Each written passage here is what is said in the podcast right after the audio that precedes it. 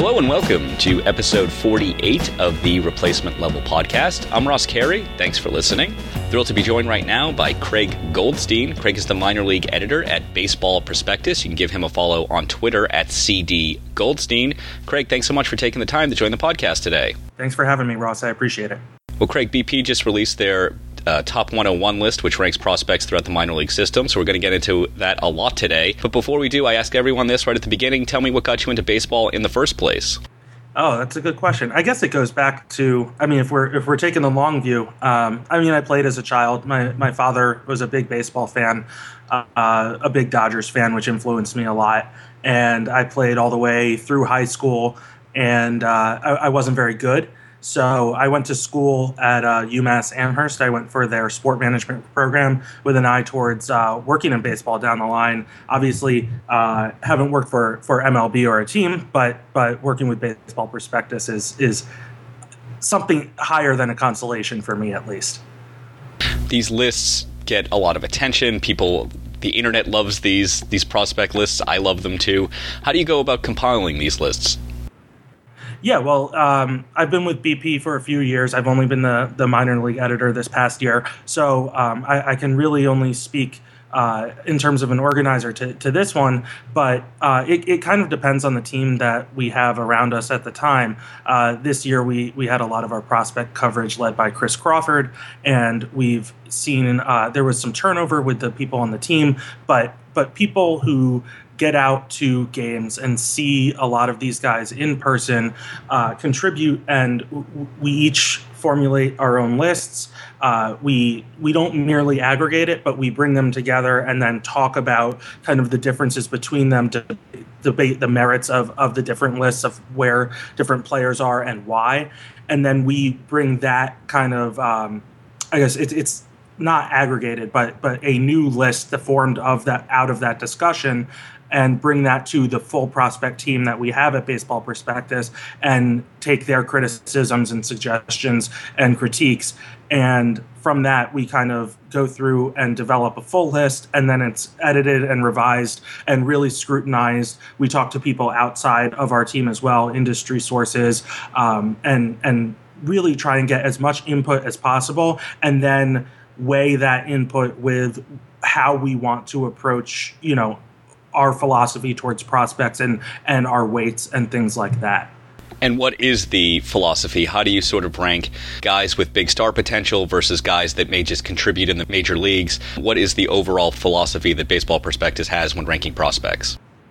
Yeah, I, I think it's it's fluid a little bit year to year, which isn't the most satisfying answer because we are something of a monolithic um, entity being baseball prospectus. But the reality is that the people that form the group that makes this list do change every year. You know, a few years ago it was led by Jason Parks, and he has a strong predilection for for high upside guys, and he really pushed people. I know I remember him being one of the first people to push Raimel Tapia, and he was very aggressive in getting him on the list when he was a name very few people knew.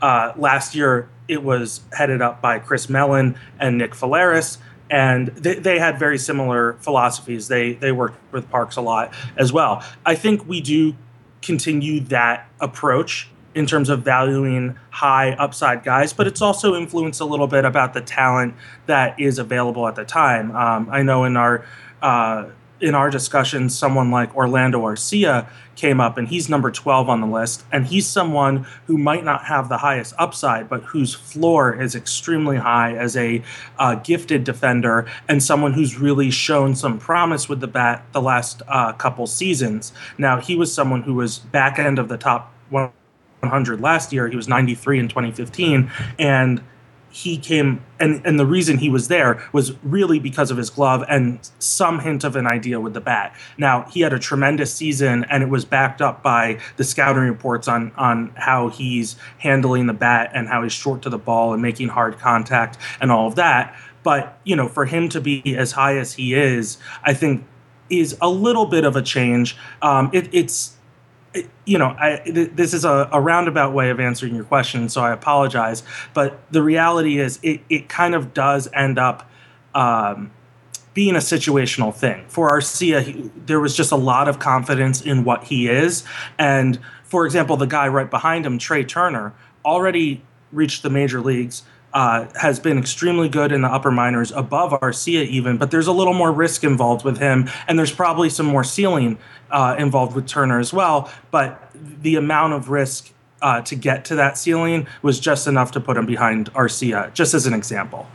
Do you feel like we're coming to an end as to what has been a massive wave of talent coming into the game over the last five years? So many young players have come into the game, and not just come in, they've become the best players in the game. Do you feel like this is the last of that class before we hit a little bit of a lull in prospects coming in? Elite prospects, I should say yes and no. I, I, think you know you look at the top of this list, which is headed by Corey Seager, Byron Buxton, and Luke, Lucas Giolito, just as the top three, and I think those are prospects on par with any of the ones that we've seen come into the league over the last few years. Obviously, the immediate success of uh, Carlos Correa is is something that we can't necessarily anticipate for these guys. But when you're talking about guys in terms of prospect value, I mean, you know, Buxton was a number one prospect for a lot of people last year. So I certainly think he's among those that that type of talent, and I think Giolito is one of the best pitching prospects we've seen uh, in in the last several years, maybe since you know his his organization mate Stephen Strasburg. Now, I do think that it's a little thin in the upper minors. But what that means is that there's a there's a lot of talent that's further away, and so while there's a little more projection to be had with that talent, I don't know that it's any less elite. It's just we're we're not we haven't seen the evidence of its eliteness yet. Uh, an example of that to me would be Yoan Moncada, who we have at number seven. I think he has a strong potential to be the number one prospect in baseball entering the 2017 season, and he spent the full year at Low A Greenville. So we know his we know his scouting reports, we know his tools, but we don't know how they're going to manifest themselves as he moves up the chain, which is something that gave us confidence in guys like Correa and Lindor or you know if you want to go back to Trout and, and those type of guys. Well, let's talk about some of the players on the list itself. Corey Seager is the new number one. Buxton had been number one the previous two years. Tell me about Corey Seager. He's expected to be the Dodgers opening day shortstop and play throughout the season. What can Dodgers fans expect for him in the short term? Yeah, I think we saw some of it at the end of the season last year. Um, he came he came up. He ended up being their starter in the playoffs uh, for, for, most of the games that they were in. And he's just got a beautiful left handed stroke, uh, strong pitch recognition skill. And he can be aggressive, but he kind of maintains that balance. That's it's always dangerous to say to someone because it, it, it's hard to embody. But he has that selective, aggressive, selectively aggressive approach at the plate. Um, and he's someone who's probably not going to show the type of power that someone like Correa did he, he's not as flashy in that sense, but he's just got really strong bat to ball abilities. He's got a very mature approach, approach at the plate. He has a very uh, his load is at times almost non-existent, and yet he makes consistent hard contact. So that's something that, that, was extremely impressive to me. And you know, as a lefty, he's decent at hooking the ball down the line for home runs even though he's not necessarily going to be, you know, I, as someone familiar with the Dodgers, he's not. Matt Kemp always hit the ball out to to right center and left center field. He hit the ball out to the deepest parts of the park. I don't know if that's going to be Seager's game at least immediately, but he's someone who has he does have plus power. I think it could go higher as he matures. I mean, this is a very young player, um, and so th- there's definitely time for him to grow into that body, which will obviously affect his defense. He's someone who doesn't have the range that you necessarily want at shortstop, but he gets to most balls, and the balls that he gets to, he's very good with. He has soft hands, he has a very strong arm, and it could be that as he fills out, as he matures, uh, he has to slide over to third base. But in the in the near term, he should be a solid shortstop um, in the field. Buxton is number two now. He's expected to be a part of the opening day mix as well for the Twins. Now, he's a guy that concerns me a little bit, and I know the tools are there, but guys who have an injury history, that worries me a little bit because I feel like when you get injured when you're 20, you tend to get injured when you're 25 and when you're 30 as well. The speed and the defense, we saw that last year. He struggled offensively. That's okay. Lots of guys struggle offensively when they first get called up, but I worry about the power. I don't know if the power is ever going to translate for Buxton. What do you think about that? Yeah, I think that I think those are all very reasonable points of view. I, I would say with his injuries, they've seemed to be um, kind of freak injuries. You know, he had that collision in center field.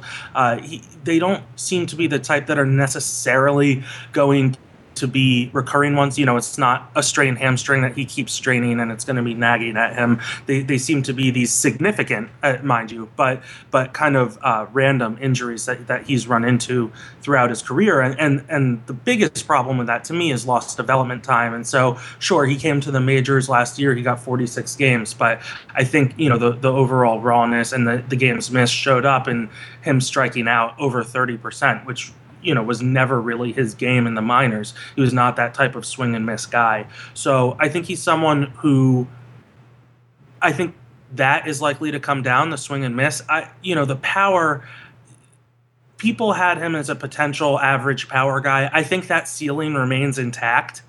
I don't know. I, I, agree with you. I don't know that he's going to get there, but I, I, think as a, as a ceiling, it remains intact. Again, this is someone who, you know, we talk about Seager and him being young. Buxton, as long as we've known about him, is still only 22 years old, and so as he gets stronger, as he heads into his prime, it could be that you know he fills out and that his body is a little more sturdy um, as he adds some weight to it, and he's able to. Tr- you know get more into his weight transfer and put a little more loft on the ball and and put some more over the fence. That said i, I don't necessarily be see him being a, a 20 home run guy um, probably more in the 15 home run range as as i see him right now. And the thing with players who get these fluky injuries, but they keep getting them. I feel like players who are injury prone are more likely to get those kind of injuries. Seeing Jacoby sure. Ellsbury for many years in Boston, Ellsbury had a lot of fluky injuries where people collided into him and he fell wrong on a base, like just weird injuries that aren't like nagging hamstring things.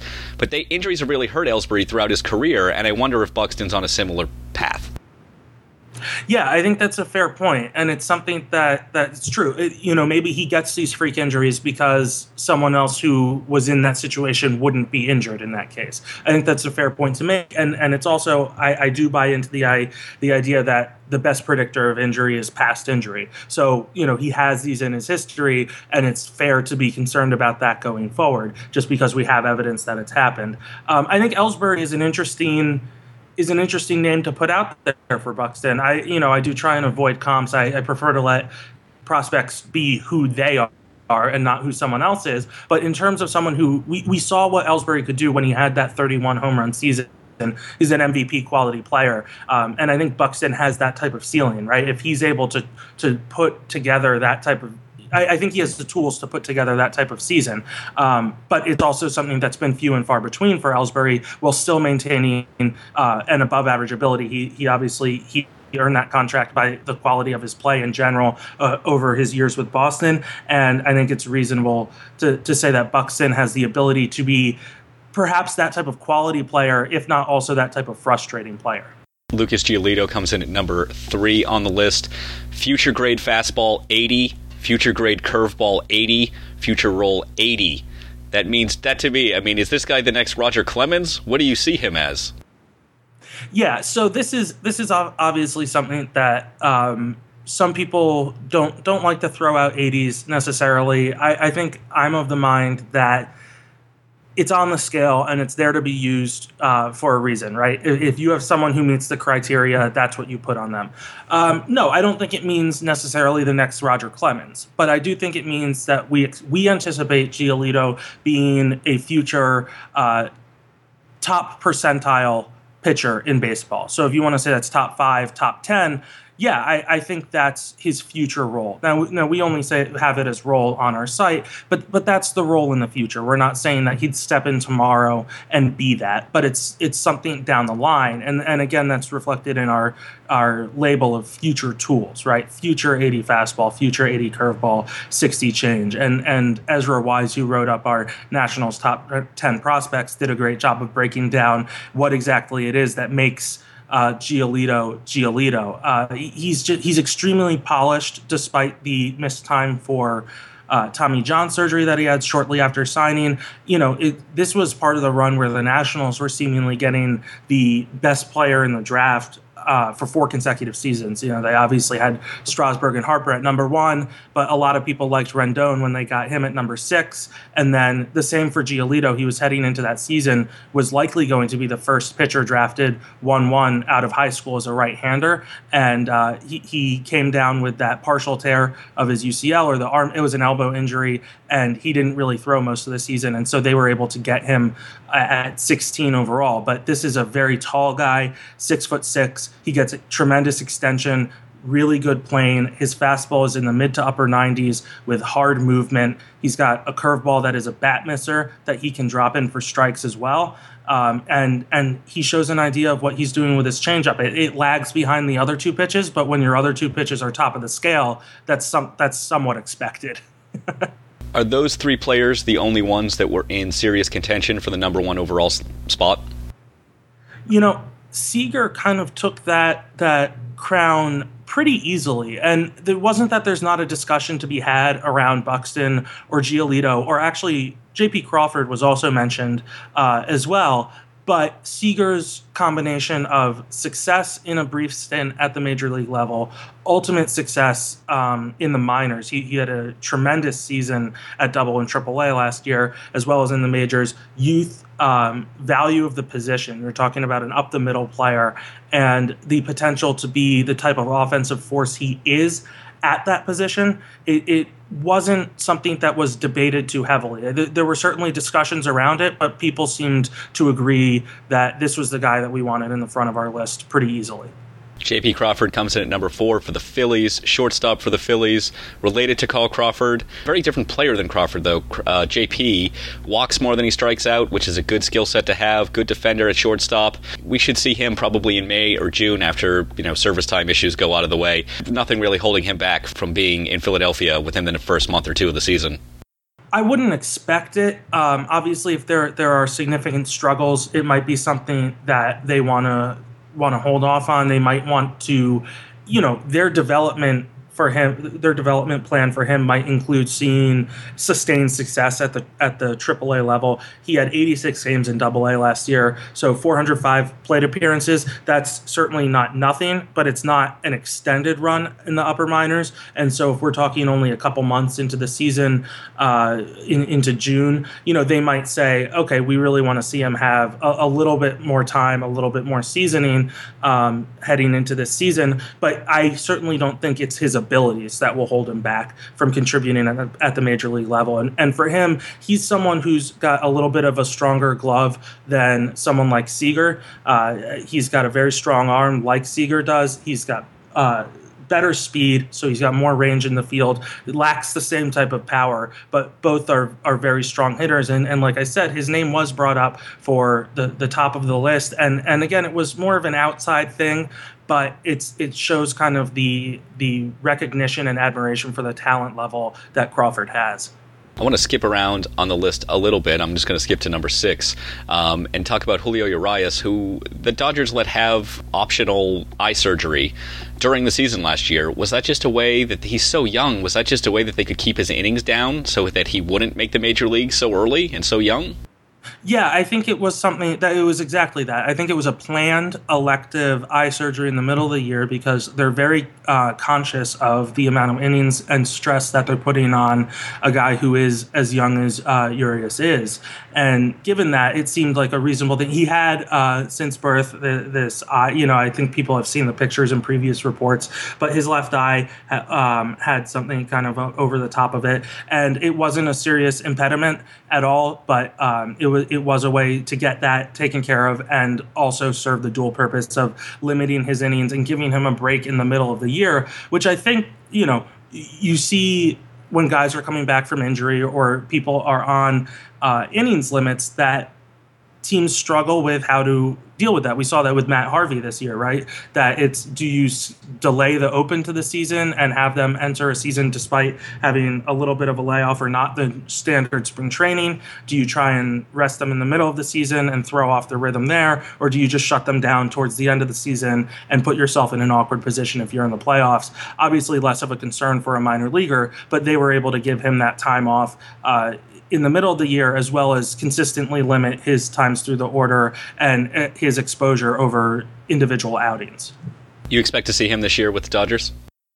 I don't know if I'd go so far as expect, but it wouldn't surprise me to see him in something of a role like David Price had with the Rays a few years back, where he came up towards the end of the season, had a, a couple starts, and then uh, was a relief ace out of the the bullpen. There, you know, the Dodgers. Uh, they, they've tried to address their relievers this year, but someone with his stuff and his poise, you know, he's someone I watched uh, online, admittedly, but I watched his first start uh, in the mine in low A uh, in the minors when when he was 16 and he was busting people inside. He shows a lot of resolve and poise on the mound, and so I don't think they'd be afraid to put him there in terms of his approach and his mental state and attitude towards being in the big leagues. It, it's all about you know how many innings he has on his arm and kind of whether they need to use him or not. I, I think they probably like to get him more time in the minors uh, than the rest of us in the prospect world would like. We'd like to see him on the big stage, obviously. Let's talk about Yoan Moncada for a, a, few minutes. He is a highly ranked second baseman, which is in itself rare. A lot of the middle infielders who are ranked highly, especially in the top 10, are shortstops. He is playing second baseman in an organization that has second base locked up for years, but that also is going to see some shifts in position next year when Ortiz retires and Hanley likely moves to DH and Pablo will probably move to first. So, can this kid accelerate his uh, path to the major leagues by playing third base? Is that an option for him? Yeah, he's he's certainly got the tools to do so, um, but I, I don't know that that's necessarily the, necessarily the plan for him. I think you know the Red Sox have tended to be a very patient organization and willing to let guys pile up at positions and, and, and you know keep them where they're most valuable um, and not just do you know similar to what uh, they wouldn't necessarily do what the Braves did with uh, Jose Peraza, which was they moved him off shortstop because they said we have Andrelton Simmons. But, you know, obviously a few years down the line, and and that situation has changed for Atlanta. They obviously have neither of them, but you, kind of see that the the plan for moving him off shortstop because you have someone entrenched there didn't wouldn't have necessarily worked out for them in that case. And so I, I think the Red Sox will leave Moncada where he's most comfortable. You know, this is also a guy coming over from Cuba that faces cultural issues and cultural cultural adaptation. And when you're dealing with that, you know, throwing an entire new culture at him and then also asking him to learn a new position is a tough thing to do. Obviously, he's had a year to to kind of adapt and get comfortable, but it can still be very hard being away from the the type of culture and society that you're used to, away from your family. And and he is a young guy dealing with all of that. So they might leave him at, at second base a little longer and it should be something that he's able to adapt to relatively quickly if and when they need to do that for him, uh, or if and when they need him to do that, I should say. Um, but I wouldn't necessarily anticipate it immediately. I think they're they'd rather see him, especially after the slow start in low A last year, uh, get off to a good start and be as comfortable as possible in high A this year before going ahead and doing anything like that. Another player, uh, an interesting player, is Joey Gallo, whose power is so off the charts, but he's blocked in Texas by Adrian Beltre. Um, there's players at you know first base. He's got uh, that, that cluster with Fielder and Moreland. Maybe he could play the outfield. The power obviously is there and it's ready right now. We saw that in his brief stint when he came up. What does Gallo have to do to actually stick on a roster? I think that that's going to depend a little bit on if the Rangers kind of address their outfield situations. I think they see him as part of part of the solution right now. Uh, you know, if they wanted to do something like uh, splurge and go get Dexter Fowler, I think that could obviously change things for Gallo. And I don't think that would necessarily be the worst thing. I, we all acknowledge that strikeouts are going to be part of Gallo's game. Uh, he had 30 just under 40% in AAA last year in 53 games. He wasn't much better. He was at 33.5% in AA games last year, and he was well over 40% in the majors. So I, I think there are obviously things to address there while acknowledging that they're not he's not ever going to be a sub 20% guy or probably even sub 25% guy in terms of strikeout rate. That said, uh, he's someone who has the athleticism and the arm to play in the outfield. He uh, a lot of teams liked him as a pitcher in uh, coming out of high school, and uh, he questioned whether he could stick at third base. He certainly has the arm for it. I've seen him in person there. I think he has the actions to stay there. Um, it's not necessarily going to be the most pretty, especially when you're a franchise used to seeing Adrian Beltre in the field. But I do think he can be a long term guy at third base if the opportunity is there. Obviously, as you mentioned, Beltre is there. And so I think playing him in the outfield makes a lot of sense. And I think it's something that if he shows you know, he he did cut his strikeout rate down uh, in in the first half of 2014, and he showed the ability to do that while maintaining inc- his incredible power. If he can do that a little bit, I could see him sticking on the major major league roster to open the season or shortly thereafter. But I do think that he he's going to have to prove that he's not going to strike out almost half the time looking over the list, one of the first things I noticed is that the Red Sox really gave up a lot to get Craig Kimbrel. Tell me about some of the prospects they lost in that deal. Yeah, Manuel Margot is the uh, the top guy on our list that that went over to San Diego in that deal. Um, he's someone who we think has the potential to be an impact defender. He's got double plus speed, 70 grade speed, uh, and he's got a really good natural bat to ball ability. And he's not necessarily the strongest guy in the world, but he is he's got some strength and he puts a charge into the ball for a guy his size. And so he's someone who, again, we wouldn't necessarily expect expect that over the fence power, but he can put the ball into the gaps and he can take the extra base with his speed. So he's not exactly a liability at the plate either. Um, so he's he's the top guy on our list. And then you know for the Padres, number two on our list is Javier Guerra. I know uh, some outlets had him as a top 50 guy. We had him just outside the top 50 on our 101 and he's someone who's a sure, um, a no doubt shortstop, and that's something that carries incredible value. I think you know we had we had an incredible number of up the middle players on our list this year. I think we had 19 shortstops. Um, the the thing about that though is not all of them are necessarily going to stay there, and that's something that's kind of built into where they're ranked. Uh, Guerra is going to stay there. He's got a very strong glove. He's got a very strong arm. He's got a plus arm, and he shows um, he shows power at the plate. Now he's kind of the inverse of Margot at the plate in that Margot isn't that strong but can make hard contact. Guerra Guerra has a chance for average power, and from shortstop, that's a very big deal. But he's not the same type of natural hitter that Margot is in terms of uh, contact ability and, and hitting for average. The Reds made an interesting deal when they traded Todd Frazier this offseason, at least I found it interesting, is they didn't seem to get one of those top prospects in return. Did any of those guys even make the top 101?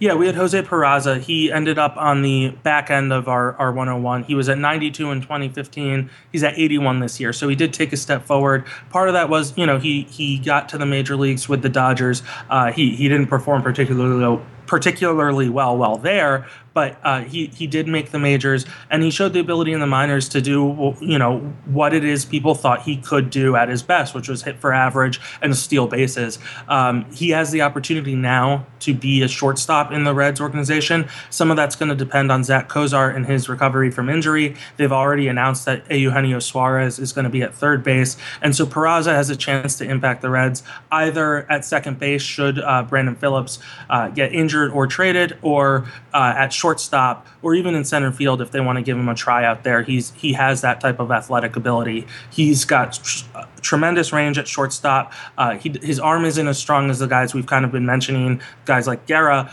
but it's enough to to handle the position, especially given all the balls he can get to. And you know, this is a, a potential top of the order hitter as someone who can again hit for average and and steal a lot of bases. Sometimes prospects and elite prospects pan out. They turn into great players, or sometimes they just turn into contributors, which are both valuable.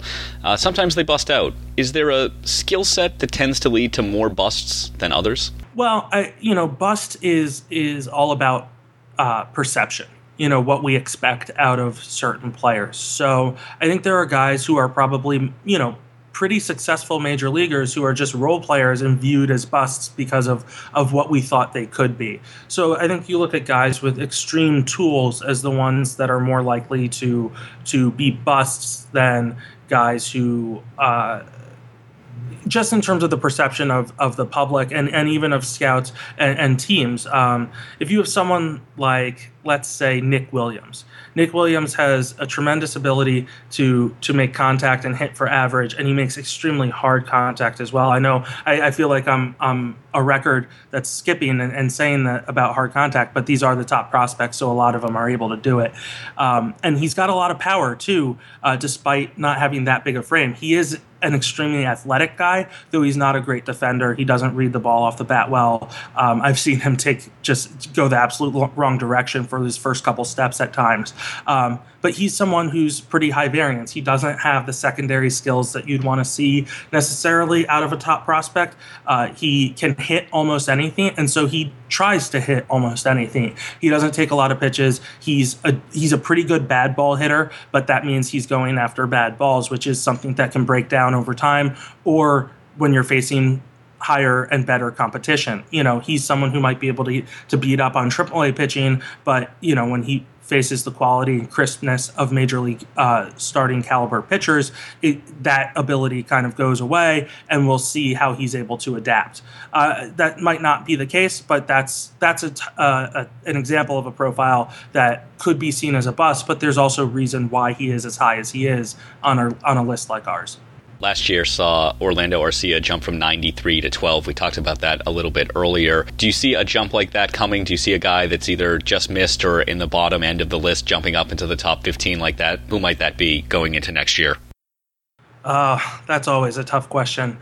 I think you know, there there's a guy. He's he's not quite as far down, but Daz Cameron was the I believe the 34th overall selection for the Astros this year. Um, he we have him at 85. He's Mike Cameron's son, so so people should know the bloodlines there. He's someone who's obviously uh, a, a very talented kid. He has a lot of baseball skill, uh, as they say. It was something that you know a lot of these multi-sport guys tend to have questions about whether they're going to be um, you know, they're obviously athletic. We have guys like uh, Anthony Alford kind of had that tag on him. He was a football player as well. And people wonder if those skills were going to adapt to kind of the baseball skills that are required of a guy. Sometimes they do in Alford. Alford's case, uh, and other times they don't. Uh, Cameron has those things built in. He's been around baseball all his life, um, and he's someone who has the ability to hit. Uh, we have him as a future above average hitter. We don't have him as above average power, but I think he's someone who, at you know, he's born in 1997. We're dealing with very young guys here, and so if he can uh, grow into his body, if he can develop a little more power, he's someone who could see a serious rise in the ranks, and and all of that's just going to depend on what he's able to show us, not just in terms of production, but in terms of the the types of adjustments he makes facing pro uh, pro talent and and again adding things like loft or backspin to the balls to show us he can put the ball over the fence. It's always good to see guys on these prospect lists who were born after I graduated high school. It's a good feeling. Oh, it's devastating. We just released the uh, Blue Jays top 10, and Vladimir Guerrero Jr. is on it, and he's a 1999 birthday. Yeah, we're getting close to some of these kids being born in 2000, which is really going to be the end of us all. Uh, very yes. quickly, the Gurriel brothers have uh, announced that they're seeking to play in Major League Baseball. It's two stars in Cuba, very different players. One is an established player who is perceived to be one of the best players in Cuba and has been for the last decade. The other, much younger, 22, 23 years old. What can we expect from them uh, this season and in the future? Yeah, I'm not entirely sure that we should expect anything from the younger one this season. Um, the, there's a strong case to be made that he won't sign until October, even if he's ruled eligible. Like you said, he's 22 years old right now because of the international bonus uh, or the, the international pool rules and, and who's able to sign guys and when. Uh, if because he has five years in the Cuban leagues, uh, when he turns 23, he would be essentially an unrestricted uh, international free agent in that it won't cost teams uh, to go over their bonus by signing him because he'll be 23 and have the requisite years of, of service time in the Cuban League. So if he, you know, any team that signs him or would want to sign him prior to then is not only going to exceed their their bonus and not and be penalized for the next two years, but they're going to pay an overage. And if they deem him worth that, he should understand that if he waits till October, he's going to get all of that money instead of getting half of that money and MLB taking half of it as, as a penalty to the team that signs him. Uh, his older brother, that's Lourdes, by the way, Lourdes Jr., who's 22. Uh, Yulieski at 31 is you know, he's older than a lot of the guys who have been coming over from Cuba. We had uh, Hector Olivera last year at, at, 30 years old. He got he got 62 and a half million dollars. Uh, Yulieski is basically the best Cuban baseball player and has been for the last several years. He hit almost 500 last year. Uh, he hit 494. I think in the in the 2015 2016 season, he only struck out twice the entire season. Um, he's not an extreme power hitter.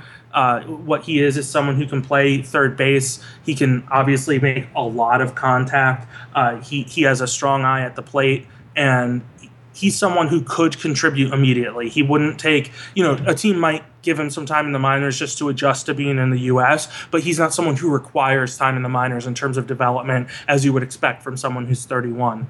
At the same time, uh, MLB's rules on when these guys are eligible and and how long it takes them to be uh, cleared for signing means that we might not see him until the very end of this season if 2016 at all. Uh, he has to establish residency in another country, and then once he does that, the, it takes MLB some time to clear these guys. And given how many Cuban players have come over in the last year, uh, plus, there's something of a bottleneck going on at MLB right now. So it, it's not clear when he'll be able to sign. Once he does, I would expect to see him pretty quickly. And I expect him to be a. Um, a, a, solid player. I don't know if I would go so far as a star, but he's got that type of raw ability. Uh, but I wouldn't expect it to last that long, again, just given the age for Yulieski. You've been listening to Craig Goldstein. You can give him a follow on Twitter at CD Goldstein and check out the BP 101 on baseballprospectus.com. Craig, thanks so much for taking the time to join the podcast today. Thank you for having me again. I really appreciated it.